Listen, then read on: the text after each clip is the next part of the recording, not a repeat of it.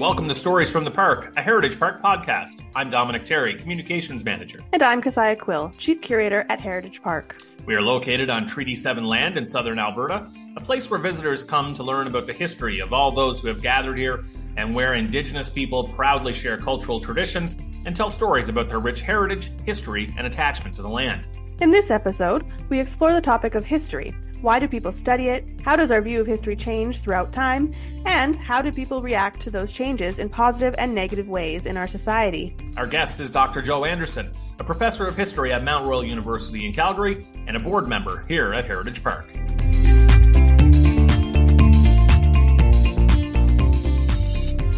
Thank you so much, Joe, for coming to join us today. We're really excited to chat with you about a broader conversation on history and what we can learn from it. So, do you mind telling us a bit about yourself and your history with Heritage Park?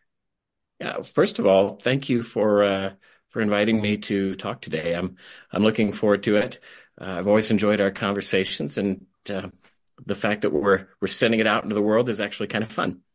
Uh, I've uh, been a history professor at Mount Royal University since 2008, uh, teaching history of the United States and I came to Calgary from a, uh, a, a teaching job at the University of West Georgia, which is about an hour outside of Atlanta, where I taught for a couple of years uh, before I won the lottery and was able to uh, immigrate to Canada and and and work at MRU. Uh, before that, I was uh, a museum guy. Hmm. I spent uh, a lot of years in living history museums uh, working with museum collections, interpretation, education. And that was actually, that was dates to my undergrad years where I had a summer internship at a living history museum. And immediately the, all of my uh, neurons were firing. Everything was lighting up that this, this could actually be a, an interesting career. So, uh, that was forever ago in the 1980s, but I've spent uh, a long time thinking about history, thinking about how how we do it in public. Mm-hmm. Uh, and uh, I, again, I absolutely have one of the greatest jobs in the world uh, at Mount Royal, uh, where I'm able to um, show up every day and uh, deal with young minds who are in various stages of engagement, but you know, try and make the case for exactly the question that you you mentioned and that we have talked about on other occasions. Why is history important? Uh, why why do we do it? Um, especially when it, we're not curing cancer, right? Yeah. We're some we we hear a lot of these things where okay maybe uh, these humanities aren't as important, but I'll just stop here by saying our current debates around history, around monuments and memorials, uh, around national histories, uh, if anything, they remind us that history is absolutely critical to who we are. Hmm. Would that would that be then, Joe, the answer to our to our kind of really broad why do we study history question? Is is that the kind of Coles Notes answer to it? Well, I think there are a lot of facets to it. Um, if I go back and, and examine my own life, I have no idea why history resonated with me. Uh, it, my brother cares about history, but we had the same parents. We went to the same schools. We had the same upbringing. We went to the same church. Mm-hmm. Uh, I was passionate about history. He was interested, but not. Uh, think about all the families we've known where all the kids do sports or something like that there are many, many more families where one kid is into music and one kid is into science. Um, mm. You know, so where it comes from is quite hard to answer. But what I think history does for us, uh, like I said, it's multifaceted. It does things for us as individuals. It works for us as communities, and those communities can be as small as a an ethno-cultural group in central BC, or it could be uh, you know, it it could be Sikh Canadians broadly. It could be uh, as as the nation state. So history helps us figure out who we are. Mm. And again, that's that's personal. That's broad. That is uh, uh, that that's in, in some ways really hard to tear into why it resonates for some people. But I, I can tell you, I mean, storytelling has been critical uh, mm-hmm. to human history, whether we're, uh, you know, gazing at the stars, um, you know, on a, uh, on a on a prairie ten thousand years ago, mm-hmm. or whether we are sitting around today watching a movie or a show that deals with a historical subject, uh, understanding who we are, how we fit in the world. Uh, lots of disciplines do it, right. right? We do it through literature, we do it through plays and drama, but history. What I would say sets this apart a little bit is that it we bring a certain set of tools and approaches um, and a degree of rigor that gets us, I, I think, uh, the potential for honest tellings of our past. And, and other, other things don't. I mean, it's not hard to think of a movie that really evokes a period in history beautifully, mm. but is total historical BS, even though it might capture the uh, capture the the emotion you know, we, we can look around and say, well, that didn't actually happen or, or whatever, that no one was there to hear that conversation. Um, you know, so that can be honest emotionally, but history is concerned not only with the emotion, history is concerned with the intellect too. Mm-hmm. Absolutely. Um, so when we think like think about studying history, a lot of our minds go to kind of we need to study it so we don't repeat it. Um, and I think that is probably something a lot of us are feeling right now that, oh, we, we can look at as historians and say, well, of course that's going to go that direction if we don't look at the past and consider how we can make changes. So why is it hard? Is it hard for people, for people to learn from history? Is there ways we can learn from it? Are there, are, are we doing it or are we bad at it? That's a great question. I think we're, we are always learning from history. Mm-hmm. Every one of us, whether we are actively thinking about it or not. We're always learning from history, but we do learn a lot of horrible lessons mm. or things that don't necessarily add up uh, that match with the historical record. Uh, I'll just put a put a quick uh, exclamation point on this. I think if if in fact we could learn about history so history doesn't repeat itself, it's possible that we'd all be futures traders uh, everyone would study history. We'd all be futures traders. We'd be able to, uh, you know, predict the future, and everyone would, uh, you know, retire at age 25 or something like that. But or or the historians would be philosopher kings, and we are clearly not philosopher kings. Uh, many times historians are the least popular person in the room because they're always saying, "Well, that's kind of true, but." Um, you, more seriously, though, um, historians will often say that history doesn't repeat itself, but it rhymes. Mm. And, and, I think that's a helpful way to think about it because uh, have we seen multiple instances in human history of authoritarian governments? Sure, we have. Uh, they are not the same in Chile in the 1970s as they were in Germany in the 1930s. Mm-hmm. Uh, so, what historians really love about history is the context and pulling this stuff apart and saying, well, how was this different? Mm-hmm. Uh, why? Who were the players? What was their background? What books were they reading? What what conversations were they having? Whether it's in a, you know, CIA headquarters, CIA headquarters, or the, the White House, the Oval Office, or in a beer hall in Munich. Uh, you know, we we know that those things are not the same. So that gives historians um, a lot of excitement to say, okay, what's the context here? Mm-hmm.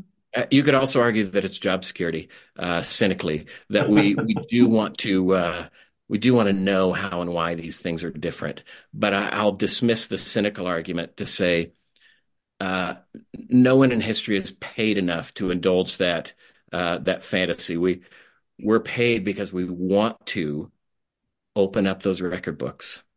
We want to get the declassified documents. We want to read the speeches and the letters and look at the census data. Uh, again, it's a it's a wonderful kind of nerd that you can encounter, whether they are into uh, a, a, special kind of uh, automobile or aircraft or uh, technique on the clarinet, mm-hmm. or the people like historians who like to read other people's mail. Mm-hmm. yeah. yeah, it's interesting.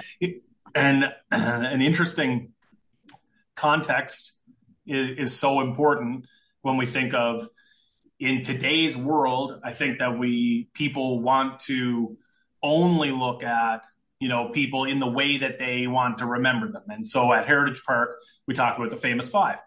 You know, they're not only this group of women who did great things, but also very controversial in their in their views at the time. You know, how do how do we square those things when we talk about history? And I know for historians, probably the three of us can look at it and say, well, there's context to everybody's story. How do we square that as people, you know, who who probably aren't as adept at, at kind of looking at things in, in kind of the broader lens? Yeah, I want to come to your first point first about uh, the kind of the tend to oversimplification. I mean, mm-hmm. Humans are so complex and we are so contradictory. So that same person who loves that particular technique on the clarinet or the the you know the guitar riff and we'll spend hours and hours working on it We'll be very casual about something else uh, in their lives, right? And we all are because we're trying to manage uh, all the daylight hours between getting out of bed in the morning and get, going to bed at night, and all the the crap that happens to us along the way. So we'll we'll focus in on some things but we'll very seldom bring that same degree of focus to other things. And that complexity, uh, I, there's a parallel to it, which is the complexity of human nature. And you mentioned the famous five. Uh, the the belief in eugenics uh, of building better people mm-hmm. through breeding uh, that's reprehensible. Mm-hmm. And yet, those same people, because of their context, were able to say, uh, we have something broken in our society, something else that's broken in our society, which yeah. is suffrage, which is legal rights uh, for women. So, to me, that that doesn't. Well, let me put it this way. Uh, we are interested in learning about people in the past and commemorating people in the past and events and places. Mm-hmm. But it gets real tricky when we celebrate. Right.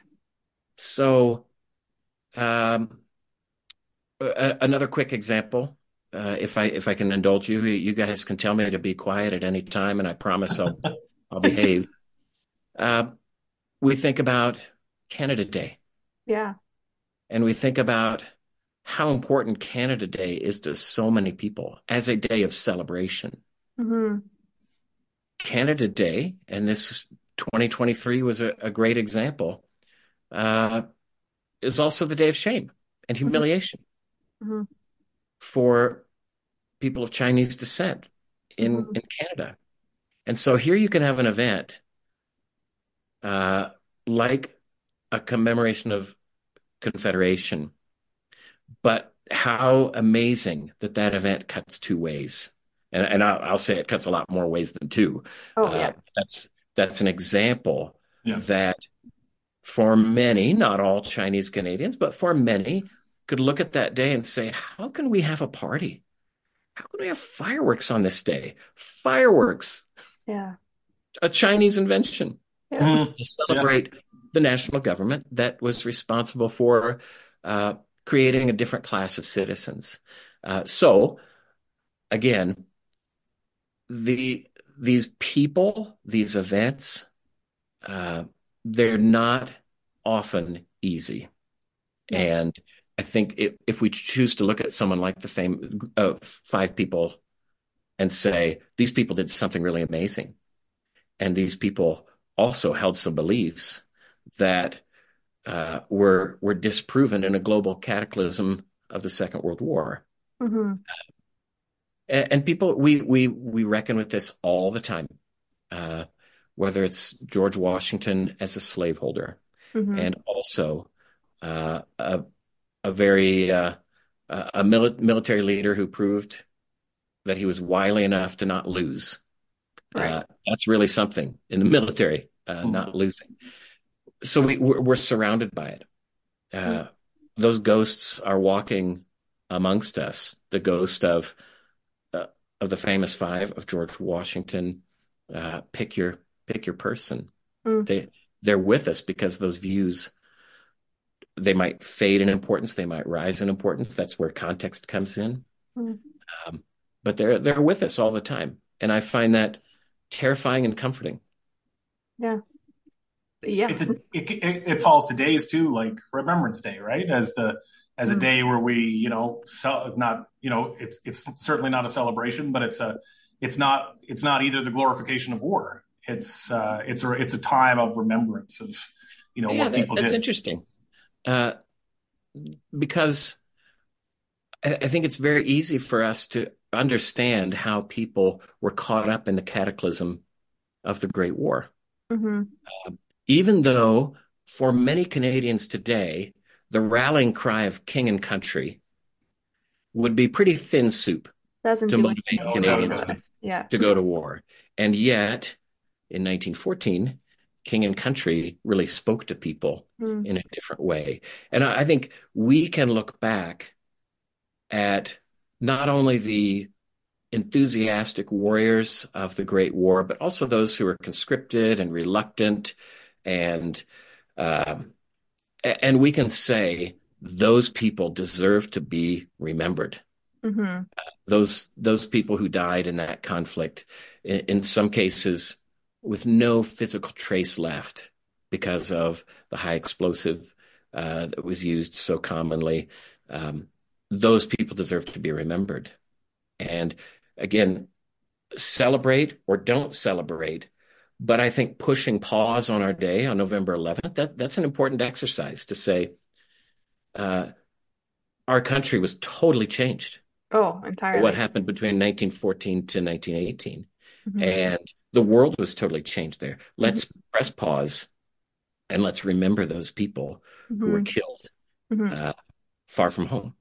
Uh, so when you think about things going on in our present day in history, one of the things that uh, one of those events or things that's going on is that idea of monuments. When we come to things like uh, John A. Macdonald or um, Robert E. Lee, like just all over, in especially in North America or colonizing countries that were colonized or colonizers. Um, we're reckoning with what these monuments mean in the present day because there's slight difference between a monument being history and that idea of heritage and the present day. So, what do you make of that, and what do you, what insight can you give us? Well, Kesia, you've Yeah. given us Exhibit A Mm, on why history matters because Yeah. we fight about monuments, because we fight about what they mean. Uh, we fight about whether they should exist or if they should be supplemented or if they should be replaced with Mhm. counter memorials and counter monuments. Um, if if you're ever worried about why history is relevant, look around today, read the headlines. mm, Um, and and you're you're exactly right. These things are contentious. Uh, I'm going to start this by putting a question back to you. of course. When think about a monument Mhm. that you've seen in Mhm. your life, and um, maybe think of if you've seen one to a person. Yeah. Um, what did you learn about history from looking at that monument? I'm going to argue nothing, um, because I don't learn anything from looking at a bronze statue of a dude on a horse, because there's no information on the dude on the horse. I might have his name and his death date, perhaps, and his birth date, but I won't have learned why is he important? Why is he here? I'm thinking about something like Central Memorial Park. There's a guy on a horse. I still don't know exactly who that is and why he's important. Or, Uh, or I, you I go can to a I can give you the short version. He is the uh, uh, the monument to the Calgarians Mm, who served in the South African War. right. Uh, With one with one guy. one guy. Right. Yeah. Or you go to a place like I'm from Corner Brook, Newfoundland, on the west coast of Newfoundland, and there's a monument called Cook's Cook's Hill, and and there's a, a monument to Captain James Cook, who fantastic cartographer. But all you know on that monument is that he mapped the Bay of Islands on the west coast of Newfoundland. There's no context to his broader historical, you know, nature of what he might have done in the interim of, you know, being a great cartographer. So. I hear, I get your point. You said the magic word, which is context. Yeah. Uh, and a monument gives us very little context. Does it mean that it's important or not important? Not the same question. Yep. But what we learn about history from a monument is, is very limited if we learn anything at all. And I think what happens at monuments is that uh, we often have our own views reinforced. Mm-hmm. That that's a danger of museums. Studies yeah. of museum visitors uh, repeatedly show that if if someone believes the past was a better time with you know more family values or whatever, they they leave the museum and they've seen things that reinforce that view. Or working at living history museums, you know this happens all the time. People come out and they say the past was a hellscape in which people died young and worked hard and whatever. And they'll leave the museum often thinking the same thing. So monuments are like that, but with less opportunity to interdict and to say yes, but, mm-hmm. or yes, and in the great tradition of improv. So mm-hmm. when you're working at a, at a museum, especially if it's a living history museum, which focuses on human to human contact, understanding human process, uh, whether it's churning butter or picking stones out of horses' hooves or what have you. Um, that interpreter is there to say yes and. So I, you know, when you think about monuments, uh, there are there are limited things we can learn, mm-hmm. and you know that the question I think Dominic, if you didn't raise it, maybe uh, maybe I'm just projecting or hearing things, but um, those monuments can have context. And I'll give you an example. This has probably been about 10 years ago. Uh, a historian I knew, uh, when there started to become some more agitation about monuments to slaveholders, and particularly those slaveholders who joined the Confederacy, who fought to break away from the United States, which was a slaveholding country, and create their own slaveholding country uh, of just the parts of the United States that that legally allowed slavery. And I remember this historian was saying, what we should do is not tear down the monuments, but build interpretive panels around them. Create like a, a mini museum where people could actually start to understand that monument. Mm-hmm. Uh, after after 2019, 2020, after Michael Brown Michael Brown's death uh, in Ferguson, Missouri, after George Floyd was killed. Mm-hmm. Uh, this person said, you know, maybe, maybe that's too weak. And maybe the fact that many of these monuments were put up with the context of reminding fellow white citizens of a particular view of the war one in which they did not fight for slavery, one in which they fought for constitutional liberty, one in which they fought for hearth and home. Mm. And the sec- other side of that coin is reminding African Americans, the freedmen, and their children and grandchildren of the power of white supremacy. And that, in fact, uh, when uh, you agitate for change, uh, there's a price to pay, oftentimes the life of a human being, and that uh, that monument is there to say, "Don't get out of line." And I'll give you one quick example. In the Reconstruction period, uh, there was a uh, attempted coup in New Orleans mm-hmm. of uh, white citizens who were distressed that a biracial government was in power in New Orleans. Uh, white and black were cooperating, however imperfectly. Mm-hmm. And there was an attack on that government in which 30 some people were killed on, on both sides of that case. But the ultimate takeaway was is that that Republican biracial government was unseated, not in the short term, but in the longer term. And uh, so those citizens who attempted the coup put up a monument to themselves mm. of uh, in 1874. Or they put up the, the monument later of this 1874 battle, and they put it up, and it was on public land. It was maintained with taxpayer dollars. And after a hundred or so years, the long festering frustration of many African Americans in New Orleans who said, this is a monument that's about subjecting my great grandparents. And maybe it shouldn't be here anymore. And and at that time, New Orleans had a uh, a mayor, Mitch Landrieu, uh, who agreed, and that that monument was taken down. And again, the the galling thing was uh, for many people is that it was a on public land, taxpayer supported, maintained, and uh, was a reminder that that white and black could not, should not cooperate. So it was, in fact, a, a white supremacist monument. Mm-hmm. Yeah, it's interesting. There's, uh, yeah, that's a lot of, uh, there's a lot of context. Context is the word of the day. If I could, yeah, Cecil Rhodes. Okay. Uh, we tend to have been talking about North America. Yeah. Uh, but Cecil Rhodes was very concerned with his legacy mm.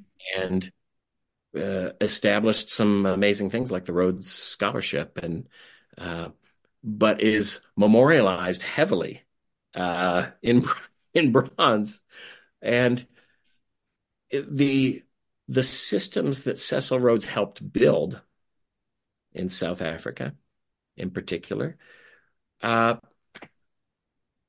had really negative effects for a lot of people. Mm-hmm. And it's not surprising that at some point people said Cecil Rhodes, uh, a monument to this person, maybe doesn't belong in public. Again, taking down a monument doesn't mean that you can't like someone or mm-hmm. can't admire them. Uh, but that monument as a burr under the saddle mm-hmm. of a reminder that a group within society chose to celebrate this person uh, it, it became intolerable. Right. Yeah.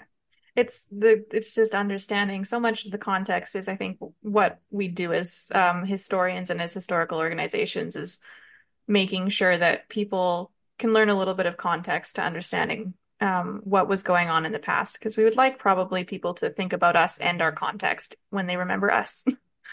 think about Heritage Park. Yeah. Heritage Park is context, right? So mm-hmm. you could walk into an exhibit gallery at a traditional, quote unquote, traditional museum and see uh, a household implement like a, uh, a wash tub and yeah. a washboard.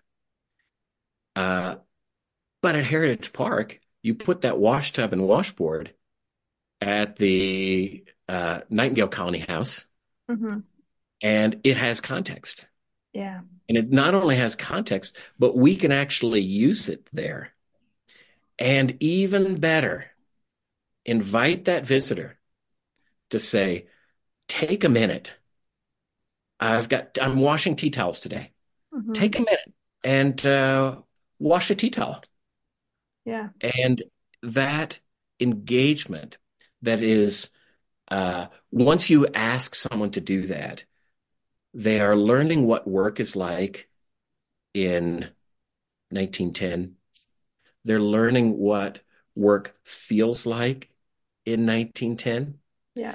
They are learning what work smells like with lye soap and water. Mm-hmm. Uh, to me, the the way to light up imagination and spark interest is at a at a living history museum. It's off the charts. Right. And that's how you find that 8-year-old child who all of a sudden is super interested who wants more mm-hmm. and eventually parlays that that interest into reading a book or uh, going to other museums and looking critically at how they're telling those stories of labor of work. Uh, I, I love it. Yeah. That doesn't mean that living history museums don't have huge problems. Kesia, you and I have had many conversations over the years, over the last decade, yeah. uh, about the problems of living history museums, but the potential to spark interest, the potential to engage people at so many different levels. Uh, yeah. That that's that's why we keep doing living history. That's why we need Heritage Park, because Heritage Park is doing stuff that Glenbow will never be able to do. Right. That that Fort Calgary doesn't do, and it takes absolutely nothing away from Glenbow or Fort mm-hmm. Calgary. Yeah. Those yeah. are wildly significant places. Uh, they do important work, but Heritage Park does it a little differently. Mm-hmm. And that to me, uh, that keeps me coming back. Right. Is that the lesson of 60 years of Heritage Park? Do you think that that's the that's the legacy of what we're what we're trying to do here? I think it yes, and and more mm. memory. Yeah. Uh, giving a place where people can come together and have intergenerational memories. Mm where people can come together and share with other visitors, where people can start to understand what the land, the water, the resources have meant to people. Mm-hmm. Uh, that that that's part of it too, uh, Dominic. That uh, you know, for for all of our flaws, and and I don't think there's an Albertan who will kid themselves to say we don't have flaws. Uh, mm-hmm. For all of our flaws, the stories are interesting. The people and what they did were important and was important. Mm-hmm.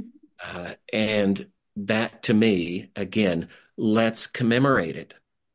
Let's get in there and depict it accurately and honestly.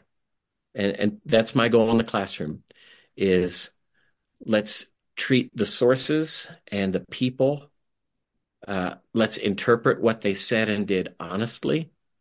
Let's be as accurate as we can. Let's be as comprehensive as we can.